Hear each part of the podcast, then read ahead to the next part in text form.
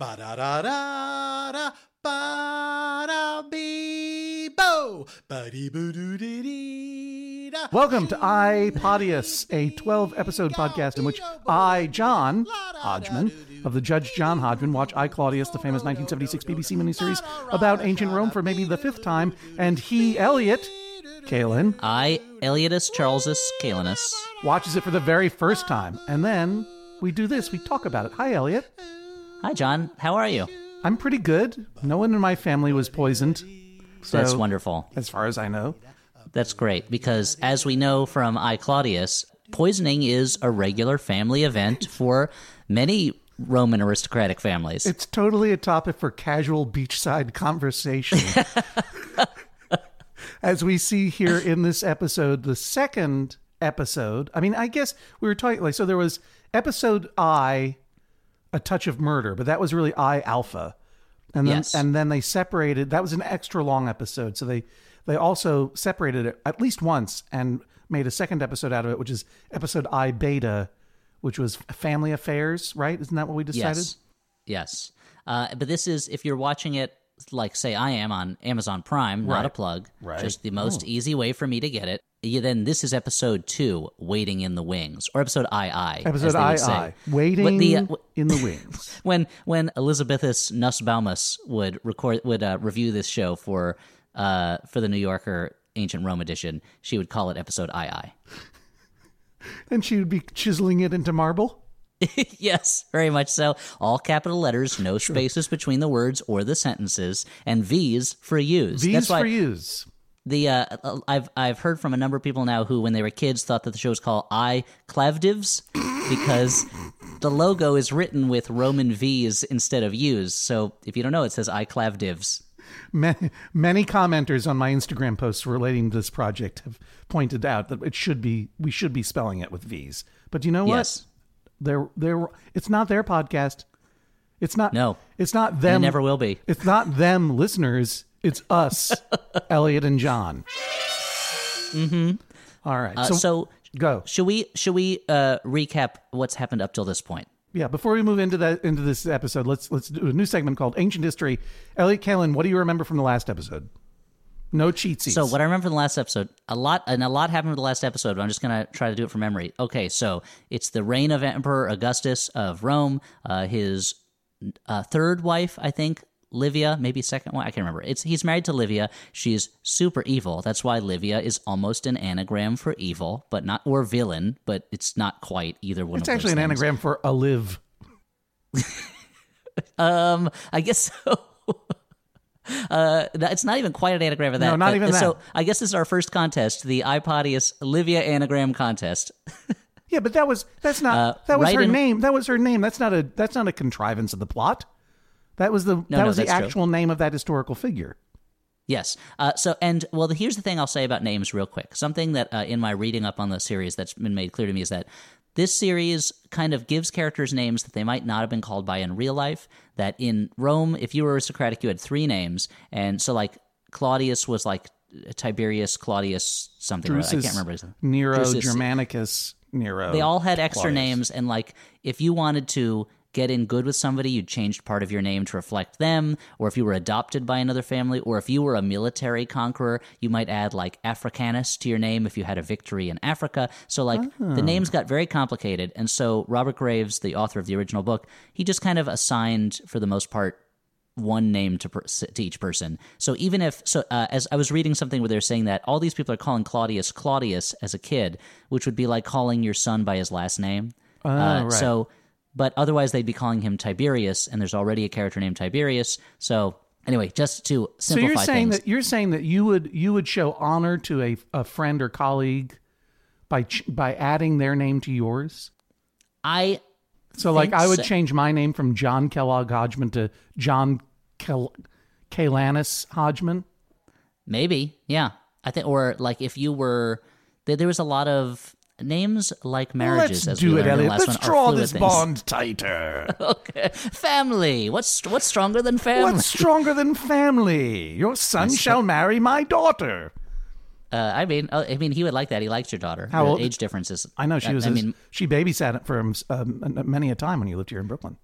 And as we all know, it would be crazy to fall in love with your babysitter unless she was running for president of the United States and you were a hilarious joke writer. Uh, that's, a, that's a, a that's timeless refer- reference that everyone will remember forever. to the hit miniseries I Long Shottius. Uh, so in Wait a last minute. episode, How old, Livy- how old is your How old is your eldest son? he is five and a half. All right, and my and my daughter is seventeen. It's a perfect match. Perfect. Okay, the the bond is sealed. They will jump the broom together. All right, ancient history. Uh, Emperor Augustus is married to Livia, who's the grand who's the grandmother of this kid who's not yet born, but who becomes emperor, and his name is Claudius. Right? And he's telling the story from the, as an old man. He's writing the history of his family. And Livia is obsessed with having her son Tiberius become emperor of Rome. Uh, she does not want the Roman Republic to come back. She wants. She knows the emperor is where it's the empire is where it's at, and so she is essentially poisoning her way through Augustus's other favorites in order to get Tiberius uh, closer and closer to the throne. And a big way to, that she does that is that she poisons the husband of Augustus's uh, daughter and then forces her son to divorce his wife, who he loves, and marry Augustus's daughter, and they don't get along. This is all plot. This is all plot. I just want to say, what do you remember, Elliott? What That's what I remember you? from the last episode. Oh, that's, that's, oh, more. That's. Better than me because you know what I remember? What do you remember? A snake on a bunch of tiles. okay, so that's what happens in the first 15 seconds. Look, we're not going to be able to recap the plot. This is a very plot heavy show. You need to be listening to all 12 episodes. You need to be watching along to enjoy it. I'm not so so, but uh, let's move on. Let's move on quick as boiled asparagus. Or as quick as boiled asparagus, I'll have you out. Out! Here we go. Let's go to I Plaudius. Yeah. So, uh, Jonas Hodgmanus, what happened in this most recent episode, Waiting in the Wings? We- episode II. We open excitingly, as we do often, with older Claudius, now that he is emperor, wearing his very thick pancake makeup in the inner palace chamber that is uh, has cardboard for walls. Still writing his family history. He's looking for an old letter. He's trying to find an old letter. Guess where he finds it, Elliott? It wouldn't happen to be in the sleeve of his of his cloak, In the sleeve of his cloak. Another example of life without pockets in Rome.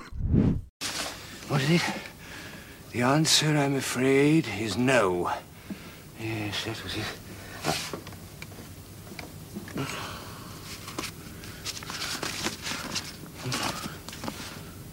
My dear Tiberius, the answer, I'm afraid, no, this is the one. Yes. Last time we had to scroll. We had previous scroll stashing places included underneath the epaulette and in the belt, but now it's in the sleeve. Claudius takes it out, reads it out. Um, the answer, I'm afraid, is no. Flashback to Tiberius, who, as just recounted, was exiled to Rhodes. He's sitting next to a window with a fake tree in it. Uh, he was exiled for hitting his wife Julia. Uh, Julia is the daughter of Augustus, Emperor of Rome. So he's reading this letter from Livia, and Livia is saying, The answer, I'm afraid, is no. You can't come back to Rome. Augustus hates you, and you're going to remain in exile forever. And she's also explaining that Gaius, Tiberius's stepson and Emperor Augustus's grandson and favorite heir, who we met as one of the pair of creepy twins in the last episode, is dead. and guess what? His death is sudden and unexplained. Hmm. Now, this is something that uh, just in my reading, a lot of so uh, something to remember. I mentioned this last time, but I'll go into a slightly more detail now. Is that I Claudius, the story that Robert Graves is telling, in which Joseph Pullman uh, adapted into, or sorry, Jack Pullman, Jack Pullman. adapted Jack Pullman adapted into this uh, show is based on basically all the bad things that were said about the first few emperors of Rome by a few historians, Tacitus, Suetonius, Cassius Dio, and a poet, uh, Juvenal, who was known for his ribald satires. And that Robert Hey, El- hey Elliott, do you know what your Latin name is? what is that? Show offius. Uh, Historicus show offius. I just I did minimal research. Uh, that's Robert Graves kind of made the creative decision to just kind of accept whatever was the worst thing people said about each of these emperors. Who a lot of times it was possibly rumors that were just spread by their uh, political opponents who had axes to grind. Especially as we get into some of the stranger and uh, sexier stories later on. Uh, but and then Robert Graves made up some additional ones just to make these the worst people in the world and to set up a world where Claudius is the one relatively noble person and to show how decadent and bad empires are. So, Yes, it's a classic story where everyone thinks this guy's a dim-witted fool, but he's actually the the canniest survivor and a decent person, unlike everyone else. yes. And so there's uh, a lot of stuff in ancient Rome where people die suddenly because medicine was not so good. We think medicine's bad now. It's actually pretty good.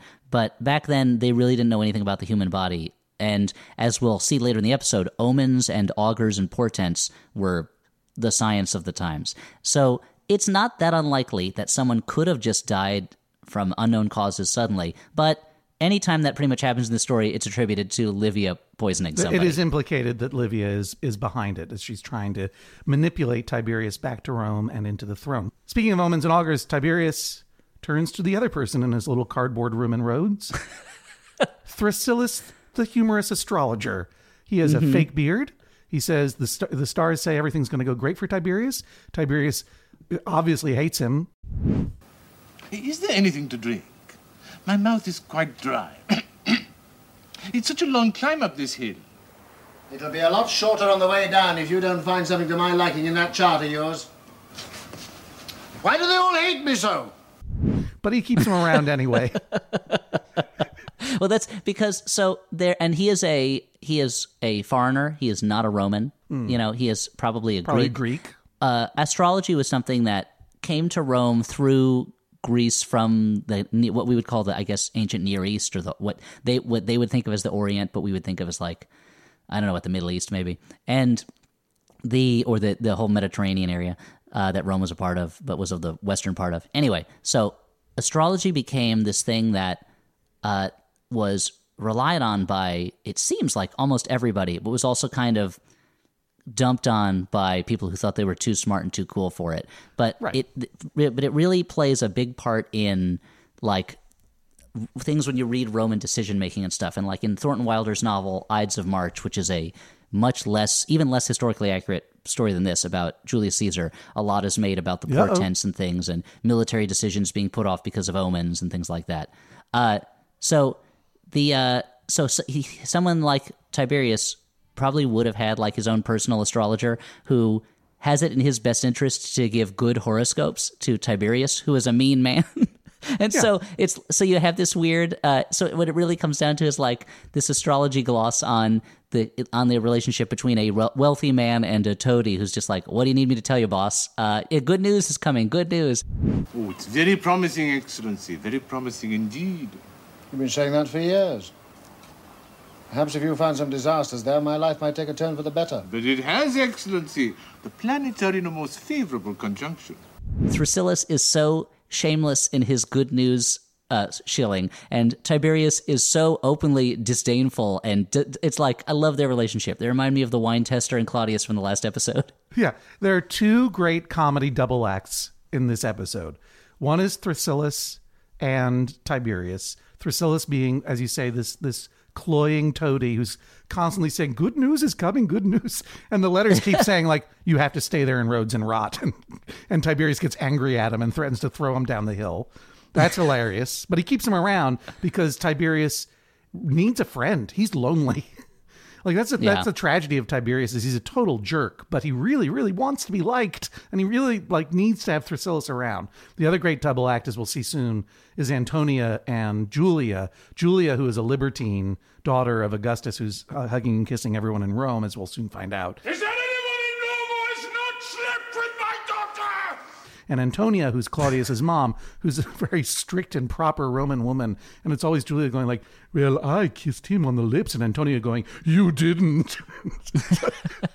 it's really funny, but not as funny as Thrasyllus No, and Tiberius. And, and of Mendes, uh, I'll just mention, was a real person. He was uh, Tiberius's real uh, astrologer, and he was a he was actually a Greek from Egypt. He was an Egyptian of Greek extraction. I'm looking it up now, and he was a grammarian. So basically, the same way that like scientists in the medieval era had to be like, oh, this is an interesting experiment. I got to square this with the Bible, I guess. He was uh, an astrologer who was also. I guess more interested in grammar and dictionaries and things like that. Mm-hmm. It's a lot of detail there. It's uh, it's a, a Eliotus historicus Shoophius in the weedsius. Look, all I'm saying is, so Thrasyllus reveals that Gaius's death was very mysterious, and the body was burned before an autopsy could be ordered. Tiberius grunt laughs at this that he won't shed any tears for the death of this old creepy twin. He asks the astrologer for more news from Rome. The astrologer checks his his special plot move along exposition chart and explains Augustus is going to appoint Gaius's brother Lucius to command the armies in Spain, setting up to be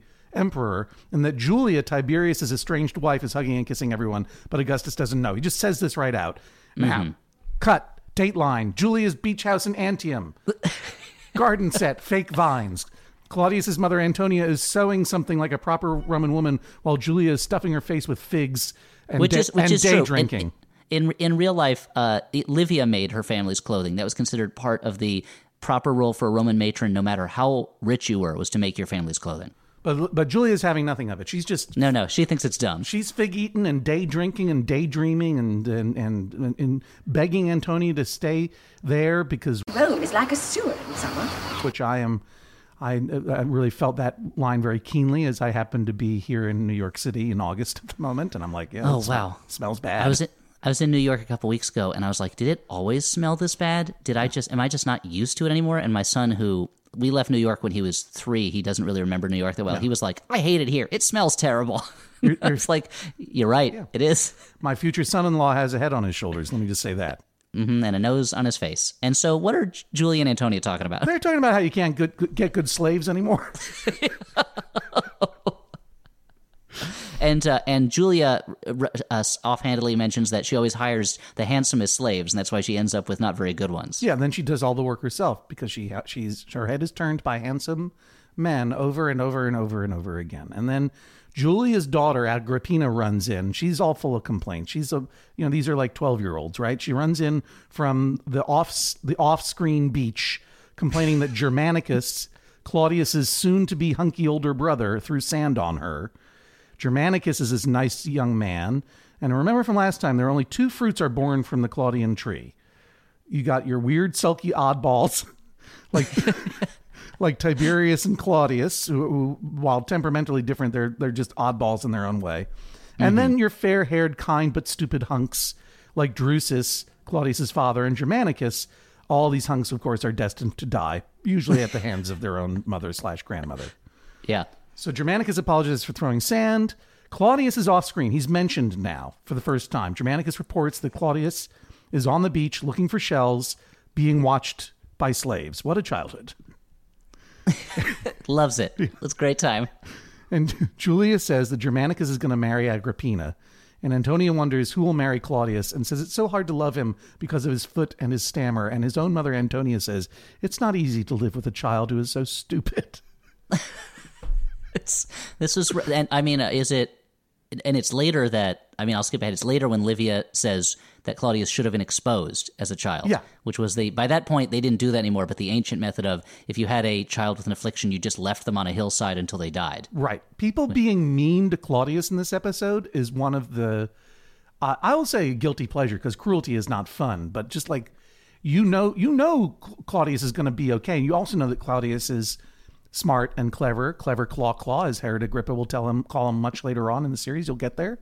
Mm-hmm. But people are just so openly contemptuous of him that it's hard not to stifle. It's hard to stifle a laugh. Yes.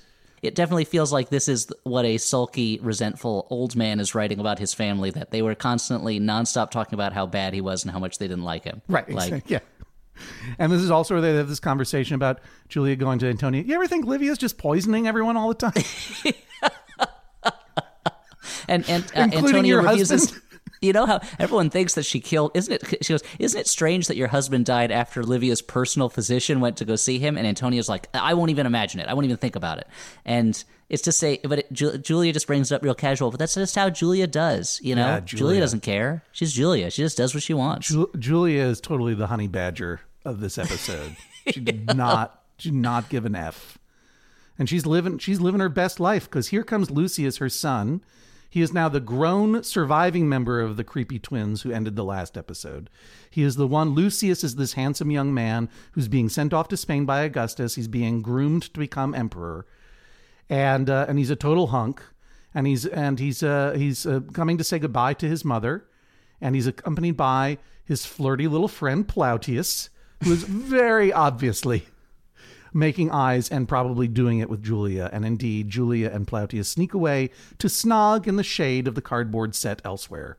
Mm-hmm. And uh, and finally, we meet uh, Posthumus, the new creepy British child, now with the creepiest name of all, Posthumus. And now, so he was named that. Uh, they now, and it's another name where they wouldn't normally have called him Posthumus to his face. But if you were born, what I read was that if you were born after your father died, then part then posthumous was given to you as part of your name. Oh, so I see. It so it literally is. It does mean posthumous that he was his father. I guess died. You know, after conception, obviously, but before birth. And He- so he is the younger brother of Lucius and now the deceased Gaius. Daughter, I mean, son of Julia, but he's got to be about 12 years old, right? Wouldn't you say that's his age ish here? Yeah, Right. Lucius is around 19 or 18. I guess he was Lucius. Spoiler alert: He's going to die. He died at like 18. So yeah, so uh, so Posthumus is about 12, I think. Yeah. Right. So Posthumus, uh, Agrippina, Germanicus, uh, soon to meet Herod Agrippa, the uh, and Claudius. This is the gang of of of pals that These are are the littlest rascalus They're the- of, the, of of ancient Rome. yeah. It's a wolf cub. Mother, it dropped. Right from its claws. Let me have him. Let me have him. Leave it be. It fell to Claudius. Leave it be. They're all they're all they're all in their in their preteens right now, but they will all grow through the series and remain friends and and certain and I think all friends throughout most of the series. They are they are they are the friends from Friends in this. Uh, if Rome were New York City in the 1990s, these would be the friends. Yeah, Right. and, and and the fountain they would be clowning around would be the Trevi fountain. Yeah, they'll be there for them. We there- yeah, yeah. So, so, so no one told you your grandma was poisoning your family. Clap, clap, clap, clap. Right, exactly. So you want to pay attention to these folks because Posthumus has a creepy name, but he's a he's a really he's a really good dude. I especially like him when he grows up. So keep an eye on him. And I and as a viewer who I read the book a while ago, and it was at first hard for me to keep track of all these kids. So I was like, all right, I got to work harder at keeping track of these kids because I know they're going to become real characters. This is this is a BBC production. They're not going to hire actors that they don't need. Uh, so these are going to be characters later on. Right, exactly so. And they do, and they become important characters later on. But guess what? All of a sudden, another old man fake beard expositionist arrives out of nowhere. Deus ex machina, Gnaeus Domitius, the cliched, I can't tell whether he's blind or just squinty, fortune teller, uh, who I think he said, well. It's yeah, and his eyes so, sometimes go off in different directions and sometimes don't. It's it's Right. hard to tell. But he he literally is introduced by Julia saying, "Oh, look who's here," and relaying his name, and then he just is around. Yeah, he when wa- they need him. He was on his way to to whatever it was, Formiae, and just dropped by to keep the story moving and make a prophecy. And now the kids, and he's just hanging around talking about how he can't believe that Gaius died because he took the auspices before Gaius died, and you've never seen a used liver so clear. but then the, the kids Again, run because that was a because that was a because a big a big one of the things was you you'd get like a like a fowl liver, you know, or Uh-huh. a, a sheep liver, I guess, and you just kind of look at it how it looked, and you're like, yeah, okay, this tells the future, the qualities of this liver. the liver looks good. Right, he cut open a ewe to ch- to to to predict Gaius's future, and he thought it was going to look good, but then then Gaius died mysteriously. Forget about Gaius. Why are we even talking about this this Gaius anymore? Right? It's Well, his Lucius. his shadow still hangs over it. Lucius is the one. Lucius is going to be emperor now. He's now going to, and uh, Lucius is played by an actor named Simon McCorkindale, and I just mentioned that because I love the name McCorkindale. No, but I've seen him in stuff. Simon Oh, he was in lots of stuff. He was in Jaws 3D. Uh, he was he was in like he would be on like Falcon Crest. He was Yeah. he did a lot of at the time when you were growing up. He did a lot of one off appearances on television shows in America, mhm. and you probably best know him le- best as Professor Jonathan Chase in Manimal. Oh, that's what it is. He's the star of Manimal. That's that's probably where you remember him best. Wow. Yeah, look at that manimal right there.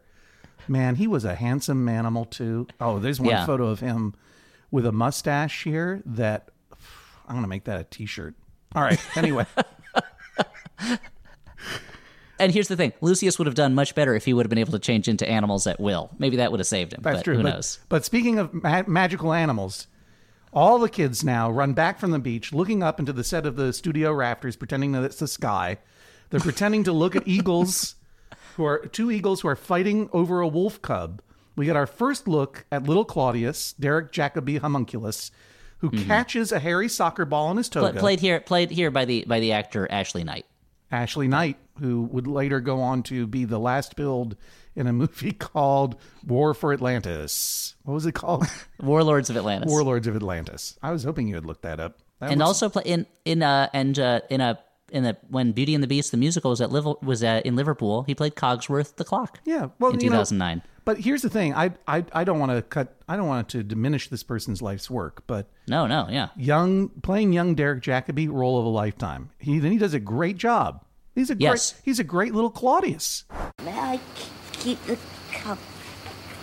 Please, Mother.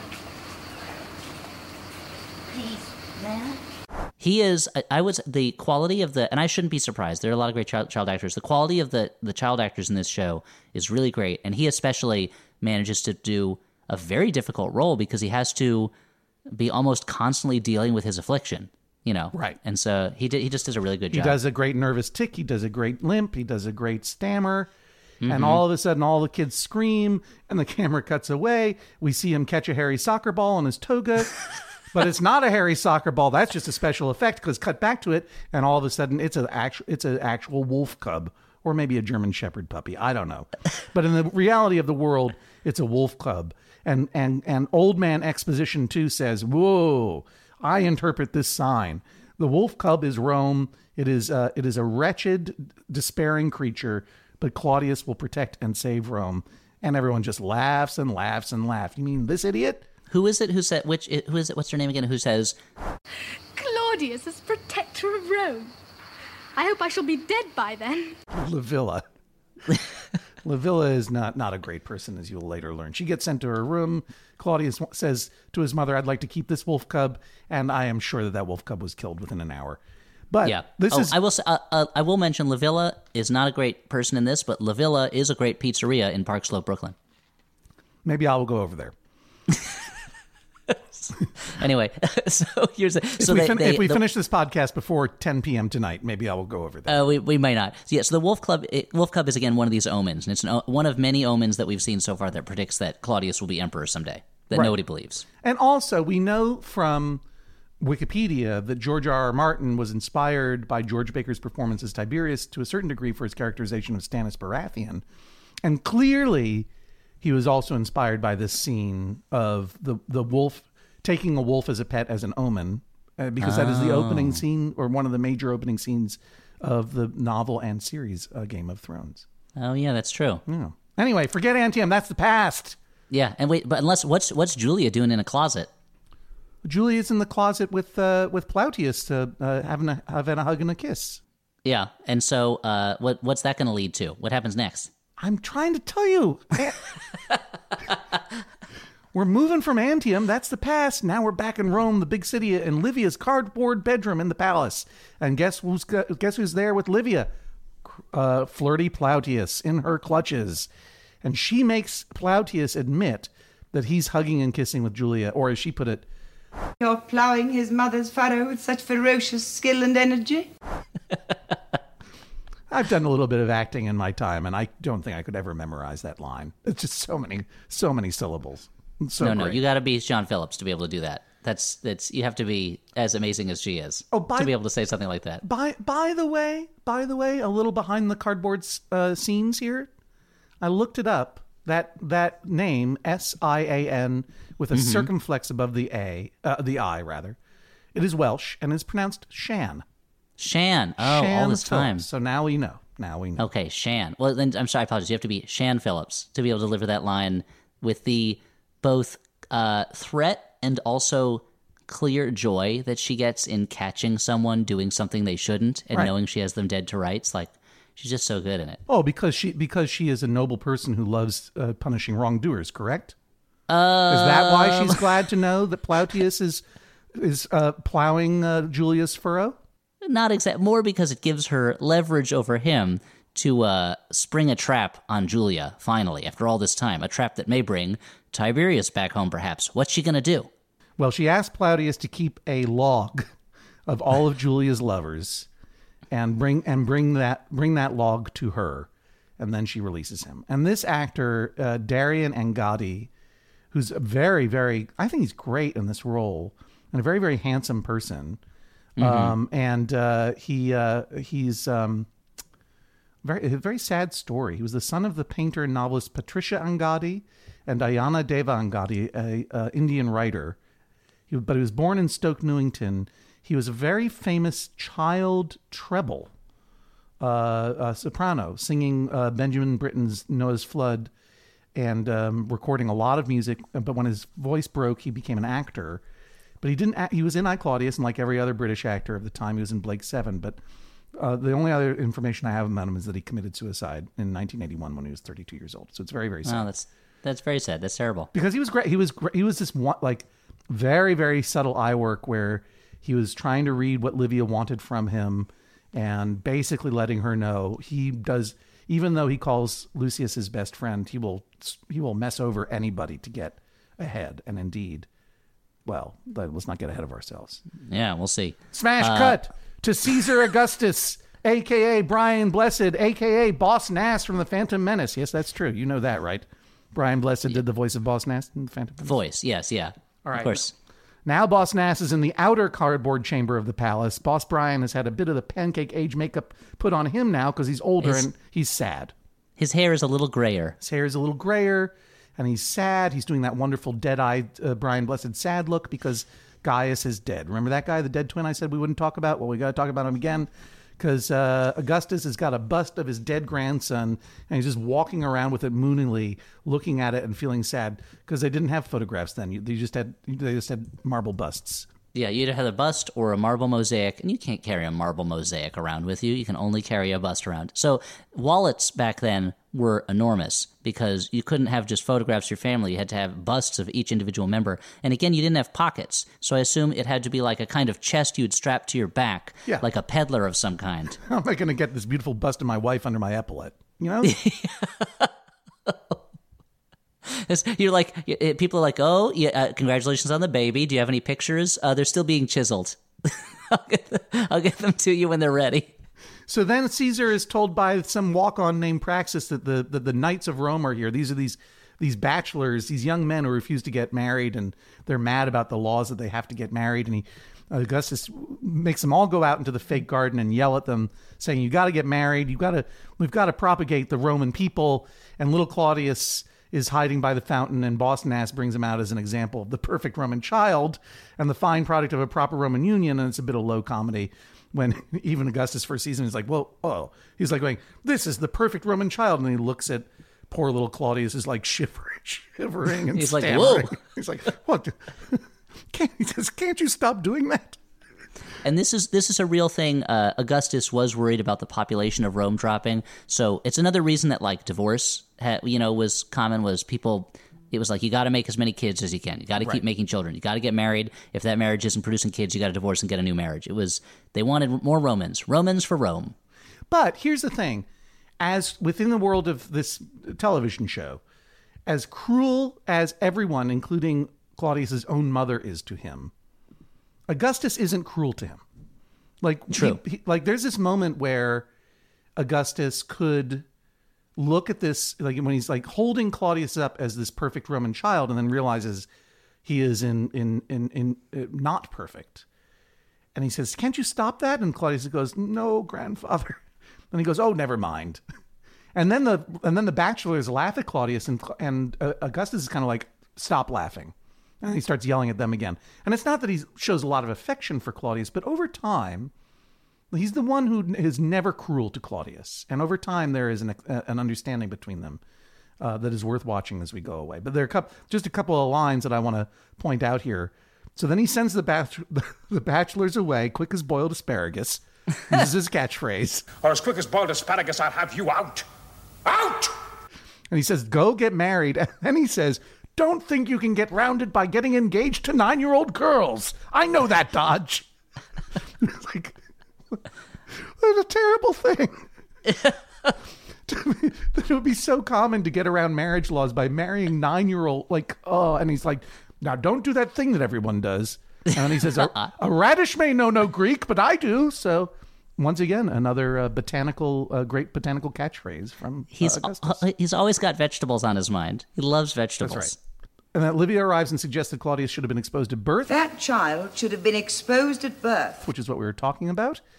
And Livia keeps pushing to bring Tiberius back to Rome, but Boss Nass won't accept that Julia is having hugging and kissing sessions with everyone else. They talk about arranging some marriages, including Claudius, and Livia says she'll find someone to marry Claudius, but it'll be hard because, quote, most most women marry fools, but it takes them a while to find out. Unfortunately, with Claudius, it's as plain on the nose as his face.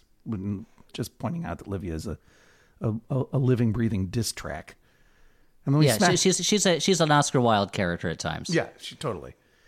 And then we smash cut to panpipes. A man. which I which according to IMDb goofs, they were actually hearing the sound of a recorder, which is an instrument that was not invented till the Middle Ages. So I don't know if that's Oh. true or not. But I it, but the, the guy is on camera. He's playing some panpipes. That's right. He's playing some panpipes, and it's too dark to see which cardboard set this is. But we know we know from all the naked revelers draped over so many sofas, it's one of Julia's famous hugging and kissing parties. It's a Mhm. real display of aging British character actor flesh. not until not until the film of uh, Caligula will we see so much so many acres of pale flesh exposed before us. And then here, and who- else is there but Plautius, Mhm. the Julia's lover? But he's not making love to her now. He's making a list and checking it twice. And then there's some dirty dancing in the dark. Yeah. Then, then we cut to Julia and Antonia having another one of their fun conversations. Uh, it's a real go-to for Jack Pullman to have these two just kind of like Julia just uh, uh, scandalizing Antonia. But here, Mhm. but here comes little Jacoby, Claudius himself, with his friend Herod Agrippa.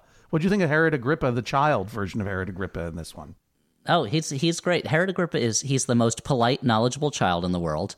Uh, and the and the kid playing him has so much uh, like confidence. Yeah. I just I love the way that he and the idea of him and Claudius and young Claudius having adventures together. Again, I would watch that spin-off. Now here's something that everyone should be aware of. This is young Herod Agrippa. There are five or six different Herods. So this is not the Herod who caused Mary and Joseph to flee. That was Herod the Great. This Her- Herod Agrippa's grandfather. This is not the Herod who challenged Jesus to prove himself by committing by uh, having miracles. That was Herod Antipas, who was this Herod's uncle. So this is Herod Agrippa, the uh, latest and uh, most recent in the line of famous Herods who all have the same name. And for whatever reason, uh, Robert Graves did not decide to give him a more easily separable name, but just to call him Herod so that uh, people like me would be confused at first. Yeah, for those of us who uh, did did not go as deep into the weeds of history as you, I'm just like, oh, I like this kid. His name's Herod Agrippa. he's introduced very succinctly by Claudius as he's he's also 8, 9, 10, 11, 12 years old, somewhere in that range. Yeah. He's Claudius's friend from school. He's introduced to his mother and Julia as the grandson of the king of the Jews, which is Mhm. the the first Herod you mentioned. Yes. And and Herod Agrippa is, is so like such a charmer. He just goes up to Julia and he's like, Do I have the honour of addressing the former wife, the great Agrippa? Yes, dear, you do.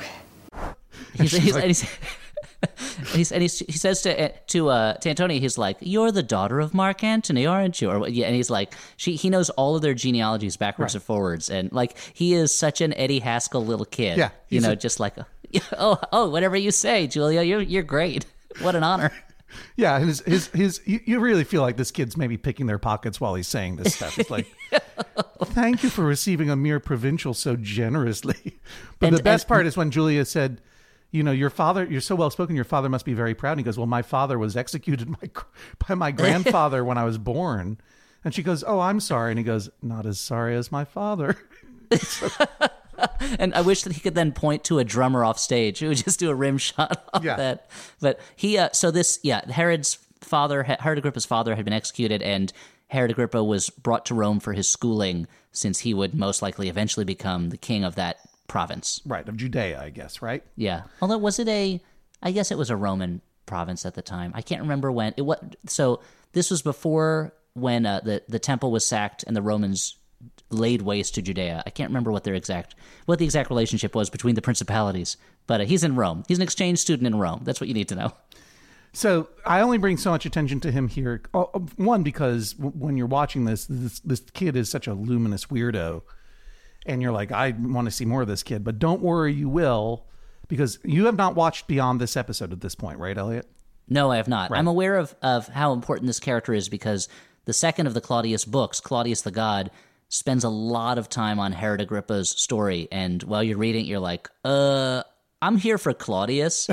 uh, who is this dude who I'm suddenly supposed to care a lot about that I did not care about before? Yeah, do do not do not worry. This is not the uh, I Claudius the TV show keeps I Claudius front and center, and Herod Agrippa stays where he should be, and a very important major uh, supporting character. Okay. and uh, and and as he grows up, and the actor who plays him as an adult is incredible. So keep an eye on him. But meanwhile, we have three. We we do three very quick scenes, all of which open with someone staring at a list and going, "Oh my god." First list. and it's a long list. It is. It's a lot of names. It's a list of the names of all of Julia's lovers. The list that Plautius, the flirty friend, has been keeping is now been submitted for Livia's approval. Scene one Livia staring at the list. She can't believe what she's seeing. Scandalous, she says, obviously pleased. She's mm-hmm. she's like, but I can't show this. I cannot show this to Augustus because he will distrust my motives. Because uh, Augustus knows that Livia wants uh, Julia out of the way for Tiberius to come back. But meanwhile, she says she may have another little assignment for Plautius, one not quite so pleasant, but Plautius is obviously up for it. Smash cut. Lucius is staring at the list. He can't believe what he's seeing. Livia is accusing him now. Livia is accusing Lucius, who of course is Julia's son the, and the heir apparent to the throne, uh, of betrayal because he knew that his mother was uh, hugging and kissing all these people, but he didn't do anything about it. You acted as her pimp and her procurer, he accuses her, and now Augustus is going to be uh, totally uh, uh, heart stricken and angry at, at both of them. And Lucius, the dum dum who thinks he's acting nobly, says, Give me this chance to redeem myself. Give me the list. I will take the list to Augustus and, and try to make up for this so that you do, And- so that you do not get in trouble. and and so he can save his own. Yeah, it's that this is this is a a son selling out his own mother uh, to protect himself, but pretending he's doing it nobly. And you know what? He's acting like a real manimal in this situation. Oh no, he's a real manimal. Yeah. In any case, out of out of a mix of nobility and self-service, Lucius takes the list to Augustus. Again, to be clear, this is a list of all of the of all of the women that Augustus's daughter, excuse me, this is a list of all, All of the the men. men. Maybe there's some women on there. I don't maybe know. some women as well, and definitely some some slaves. Some you know right. All of the people that that uh, that uh, Augustus's daughter has been um, hugging and kissing behind his behind uh, the back of her husband and all the Roman royal family. It's a scandalous list. So we cut to outer cardboard palace chamber. Augustus is staring at the list now.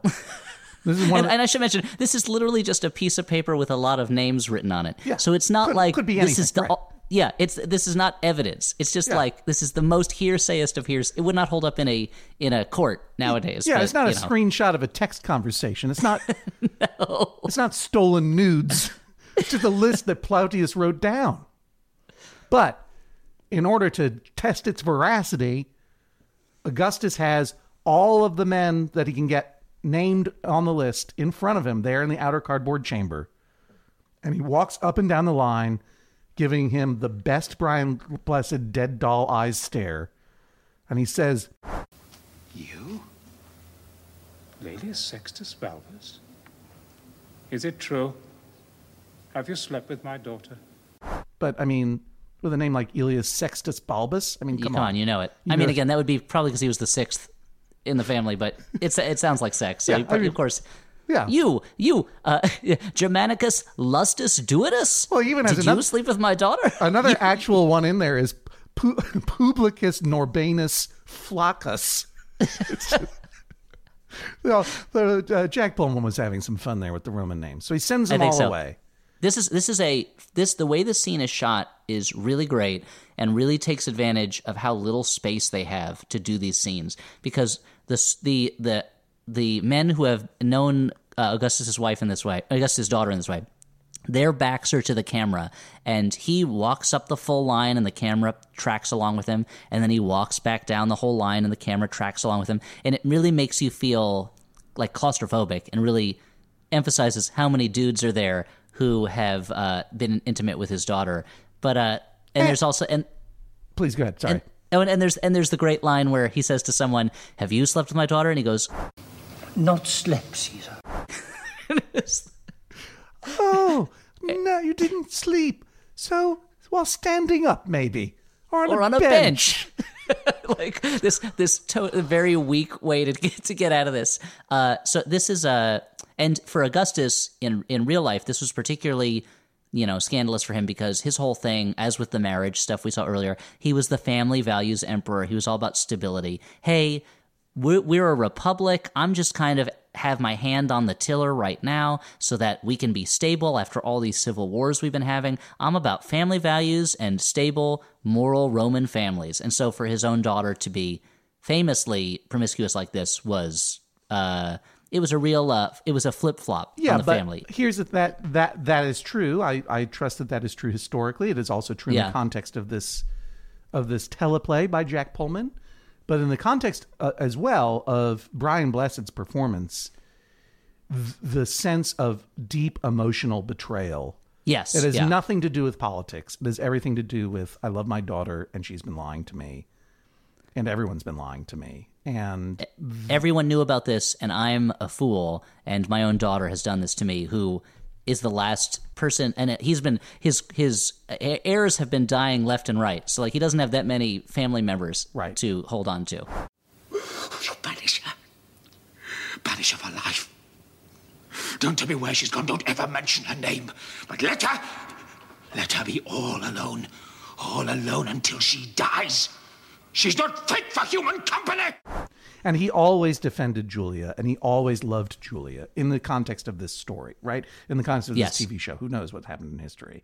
in history, there's there's some there's some uh, uh, rumoring that perhaps Augustus was actually behind a lot of this. That Julia was had fallen in with. a No, clique I that don't wanted want to remove hear Augustus. that, Elliott. I don't. But that's but that's all. The thing is, so much of what we know about ancient Roman history is based on records by people who lived many decades or centuries afterwards and who had access to grind. So I'll who knows? send you away, Elliott. I'll send you just- away. I- I'm you just can be saying this- alone for the rest of your life. Oh, so he uh, he he just he sends her away. But here's another here's something that I don't think they mentioned in the show is that Julia's exile away from Rome also included that she was not allowed to drink wine anymore. Yeah, that's rough. Yeah, no wine for her because she kind of loses her head a little bit. And I read one thing that said that if any man was going to go visit Julia, their name, height, and distinguishing physical characteristics had to be described to Augustus first. so that I guess he would know if they were too hunky for Julia to, de- to handle. Sure. Well, in the uh, I didn't know any of that history. All I know is that he sends away all these guys and tells Lucius that he did a good job sex narking on his own mom, and then Boss Nass cries, and it feels for real. And he Yeah. banishes Julia for life. And then one of the most chilling scenes is Julia's locked outside, uh, outside the inner cardboard chamber door, beating at it in tears, begging not to be sent away, while Emperor Augustus Boss Nass, alone inside, covers his ears and dead eyes to the, uh, and dead eyes the whole universe. He is so oh, that's distraught. it's really that's hard. a rough scene. It's a really harsh scene. Yeah. And Liv- the, Livia in shadow comes to Julia, and Julia yells at her. You want that precious son of yours to follow him when he dies so that you can come into your own. But I have two sons, and they both come before yours. That is only true for now. Cut to the garden some days later. We're wrapping it up now. Sad Augustus has come out of his room at last. He tells Livia that he's cursed. She comforts him. She says it's a hard thing to see a child banished, isn't it? Hint, hint, hint. She wants Tiberius back, but Augustus says never. And then we're back in Rhodes. Tiberius is now it's Tiberius taking the horoscope. Thrasyllus runs in saying, "What are you doing? There are letters from Rome." And uh, Tiberius is like, "I'm taking your horoscope. If it, if good news comes, uh, if good if no good news comes, I Tiberius will throw you Thrasyllus off a cliff." and right now, this horoscope does not look good for you. It's, this is such it's such a great scene. Phil's is like, but I read it. It's it's good news. It's good news. I can tell. The it says it's going to be good news. Because like, well, well, I don't think it's going to be. Uh, it's like, but that, no, it's something about uh, and I forget exactly what the line is. But the thing about like uh, a man's destiny, it, like uh, and Tiberius is like, yeah, I wrote your destiny this morning. like, like I'm going to kill you. I've decided to throw you off a cliff. Yeah, out of sheer frustration and malice because he hasn't been called back to Rome, he's going to throw Thrasyllus off a cliff. In fact, he brings in a guy to do that very thing, but then the letter arrives at the last second. An imperial dispatch from Rome the the the uh, the soldier who's bringing the dispatch explains that Lucius has died mysteriously. Dead. Dead. Dead.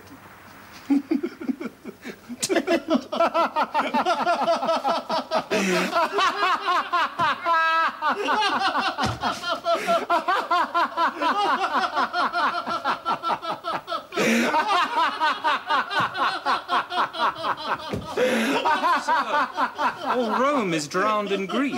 well, of course now. It's only natural. and Tiberius and Thrasyllus laugh and laugh and laugh. Yeah. And what I like about this is that they're bo- kind of both laughing for different reasons, but they're sharing this laugh. And the soldier is so horrified that they're laughing. At- He's like, "How can you laugh? A young man has died." And they're like, "No, no, you're right, you're right, you're right. Tell us more about it." Well, it was a mysterious illness. It was very sudden. like they cannot stop laughing at this thing. I, just- I regret that I. I regret that you uh, to, that I must correct you. I must correct the historical record, my friend Eliotus uh. Uh-oh. Because you have you have un- unfortunately uh, forgotten one of the greatest jokes of this whole series, which is where the the Roman soldier who's brought the tragic news that Lucius has died, and, and that Tiberius is to come back to Rome, which is what he wants. And Thrasyllus is laughing because he's going to live, and Tiberius is laughing because who expected this? Oh, and, right, and all they're right, laughing together. They're like, "Aha!" He's like, "How can you? How can you be so sad? Rome is drenched in sorrow, or whatever." And they're like, "You're right. You're right. You're right. How, how did he die?" That's right, And the, that's and the guard says, "A boating accident," and that's when they burst out laughing. That's right. because that's hilarious.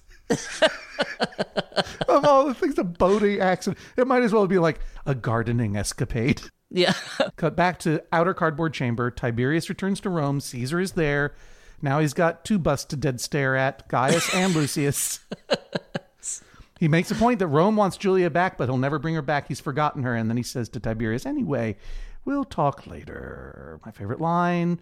And uh, the, the what, what do you what do you call it? the epilogue? Uh, Claudius and Herod are cavorting in the fake garden, but Posthumus is sad. He's mourning his dead brother.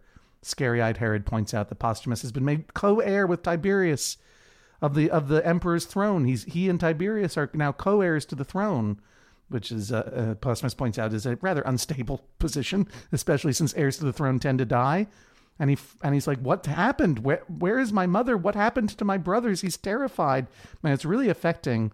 And then we just pan over to old pancake Claudius now in the garden in the same space. This is old Claudius staring at the empty space where Posthumus, a child, once realized he was marked for death. Ba-da-da-ba-ba. End credits. Ba-ba-ba. Oh, chills. My favorite. One of my favorite episodes. What'd you think, Elliott? Oh no, I thought it was really good. I, am just gonna say I'm not gonna get into detail. Uh, the details of Gaius and Lucius's deaths are not quite accurate, uh, but I'm only, but I've already cor- I've been a buzzkill enough. But no, it's a great. Uh, this episode is especially after the first double episode, which you have so many characters and events to keep track of. Even though I really like it, this one is so much more straightforward, and all the stuff with Julia and showing Livia like Plautius is already kind of he's a man on the make. He's a young guy who wants to rise in the world, but how Livia recognizes that ambition and twists it to her end and corrupts this guy even more than he's already been corrupted by his Yeah. experience with Julia. Yeah. It's just like it's also chilling and seeing the kids for the first time. Again, I love to see those Jim Henson's Ancient Rome babies running around and like just having escapades and putting on shows and things like that, you know? We'll have more iPodius after this short break from Maximum Fun.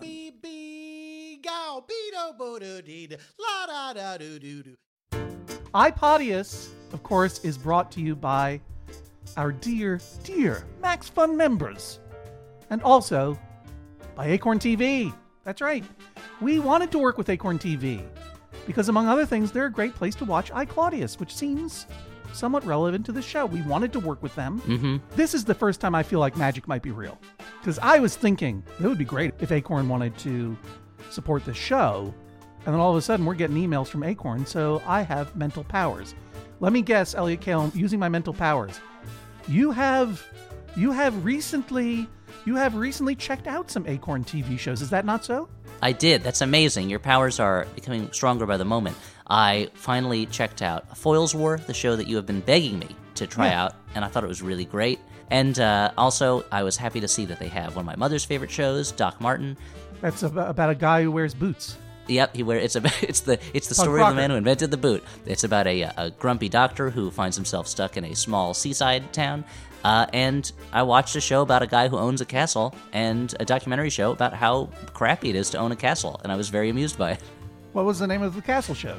Keeping the castle. It's about how hard it is to keep a castle. Wait a minute, wait a minute. Elliott Kalan, this is the United States of America.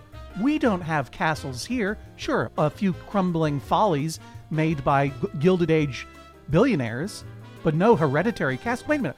Are you saying that these shows take place in another country? I'm saying that all of these shows, every single one of them on Acorn, from mysteries and thrillers to comedy and drama, they are from Britain, Australia, Ireland, and beyond. This is your best, most concrete pipeline to the best of English language foreign television. And you know what? No, I don't. You're going to be like, oh, these TV shows are from another country. I don't even know who's in them. Uh, incorrect, sir. They feature some of TV's biggest stars Sandra Oh, Benedict Cumberbatch, uh, Academy Award winner Olivia Colman. There's a classic series like I Have Claudius, and there are new series being added all the time. And if you're listening to a podcast dedicated to I, Claudius, you're going to love this service. Yeah, Acorn TV.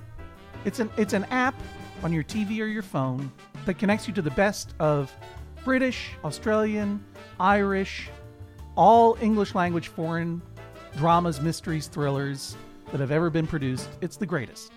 And here's how you can get it right now with a special offer from us, the iPodians. Visit www.acorntv or download the Acorn TV app on your favorite device and use code PODIUS, P O D I U S, for an extended 30 day free trial. That's acorn.tv, code PODIUS, Acorn TV, world class TV from Britain and beyond. Hey, you've reached Dr. Game Show. Leave your message after the beep. Dr. Game Show is my favorite podcast and the only podcast my parents let me listen to because I'm 12. But even old people love this show. Basically, you call in, play games, and have fun. If you win a game, a baby will send you a magnet in the mail. I have so many magnets and put them all over my locker and pretty much everyone at school is jealous because they are very cool custom magnets and it also means that I'm really good at winning games. And they even let me practice my recorder live on the air. Listening to this show is like going to a real doctor, but pretty much kind of better. Dr. Game Show rocks. Listen to Dr. Game Show on Maximum Fun. New episodes every other Wednesday. I listen to Bullseye because Jesse always has really good questions. What did John Malkovich wear when he was 20? I don't know how to describe it. There's always that moment where Jesse asks a question that the person he's interviewing has not thought of before. I don't think anyone's ever said that to me or acknowledged that to me, and that is so real. Bullseye interviews with creators you love and creators you need to know from MaximumFun.org and NPR. Welcome back to iPodius, a show where I, John Hodgman, And I, Ellie Kalan, talk about the 1970s British miniseries I, Claudius. Let's get back into it. Yeah, and I have to say, you know, I hadn't thought about it until we were talking about it just now, but the book ending of this episode with opening more or less with Tiberius on, in exile on Rhodes, with Thrasyllus taking his horoscope and their weird relationship, and then paying that off at the at the at later bookend where their roles are reversed and and it's uh, Tiberius taking the horoscope and everything that was set up in that original scene in terms of both their um his frustration with Thrasyllus but his weird fondness for Thrasyllus Yeah. is paid off so dramatically in that last scene it's like it's be- it's beautifully structured storytelling I think It's fantastic. There's there's Tiberius and Thrasyllus are in two scenes in this episode, right? Right. And yet their their relationship so feels like it so dominates because those scenes are so good and because and so memorable. Uh, and I don't and it helps that they're off on their own so that like when it's their scenes, it's just the two of them sitting in that tiny room that has like stone stone benches that they can just lie on, but uh, in that little horoscope desk Yep. that they work at. Yep. And uh, uh, after it's still the whole place looks like cardboard and looks like it's indoors, but this episode has a lot of outdoor scenes. Mhm. So at least you get to see like blue backdrops, and it's fewer of the dim, dark chambers of the last episode. Uh, but like that scene where Augustus accuses all of Julia's men is really fantastic, and there's a lot, and and that is mirrored by him talking about marriage with the Knights of Rome. There's a lot of good symmetry Yeah. in this episode. Yeah, absolutely.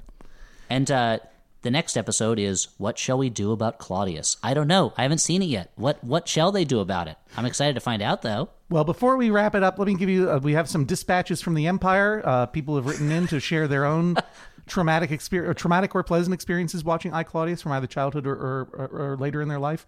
We have just one letter here today from Leah. She said, "Dear Elliott and John, I wanted to write in for my vacation in Spain with what is probably a very common I Claudius memory: watching it in high school." And having a teacher put a manila folder over anything he considered too racy. Leah says, uh, she goes on to say, it happened to me too during Zeffirelli's Romeo and Juliet and the old version of The Handmaid's Tale. Just, oh, wow, the '80s one. Okay. Yeah, just Or think guess it was about all, 80s. all the literature teachers who know the exact timestamps of anything vaguely naughty in that miniseries. Signed, thanks, Leah. I think that's a stop. The idea that we would have watched I Cla- maybe at Brookline High School, I Claudius might. I mean, there's nu- there's nudity. There's It is so tawdry. It is like so it's such tawdry. a tawdry thing to watch. and like we it is a I'll just say it. Look, I know teachers' jobs are hard. It's a little bit of a of an abdication when you watch a movie or miniseries in class, even though everybody loves it, because it's like day after day of not really learning. But uh to watch I Claudius is like such a and we watched plenty of movies in class when I was when I was growing up. It- Sure. it- what she, what she's describing reminds me of when uh in my government politics class in high school uh, the teacher was out and had told the substitute to show us Roger and Me. And about 10 minutes in, the substitute took the tape out of the VCR and said the movie was un American and he would not show the rest of it to us. And we, so it was just a study hall for the rest of the class. but uh, the but like I Claudius is is yeah, it's racy stuff to show in class. That's crazy. Hey, if you have a memory of I Claudius, either watching it as a little kid by stumbling into it while your parents were watching it, or watching it later as an adult, if you read the book, if you know anything about Rome, or if you ever watched a weird movie in high school and have a story about it, the, the movie you should not have been shown, write write to me. I'll I field the emails for this one, Hodgman at maximumfun.org. For now, This episode of I, Podius has been a production of Maximus Fun. Our producer, Jordan Kauwling. Our senior producer, Laura Swisher. And if you happen to be watching I Claudius as you listen to the podcast, please share your thoughts and reactions with us. You can get to him at, at Hodgman on Twitter and at John Hodgman on Instagram, and you can get to me at, at Elliott Kalan on Twitter. Thank you for listening. Uh, that's it. Let's wrap up this episode and put it in a trunk to be discovered 1900 years from now by future historians. Next time, as Elliott says, we will be watching I Claudius episode I I I. What shall we do about Claudius? Good question. For now, goodbye from I, John Hodgman. Goodbye from I, Elliott Kalan. We are we are co-heirs. We're co-heirs to this podcast, which uh, only one of us may live. Oh, no. Well, I guess we'll, we'll talk more about that later. We'll talk more later. Dee-da, a boo-da-dee-da-dee-da-dee-da, doo-da. MaximusFun.org. Comedy and culture. Artist owned, audience supported.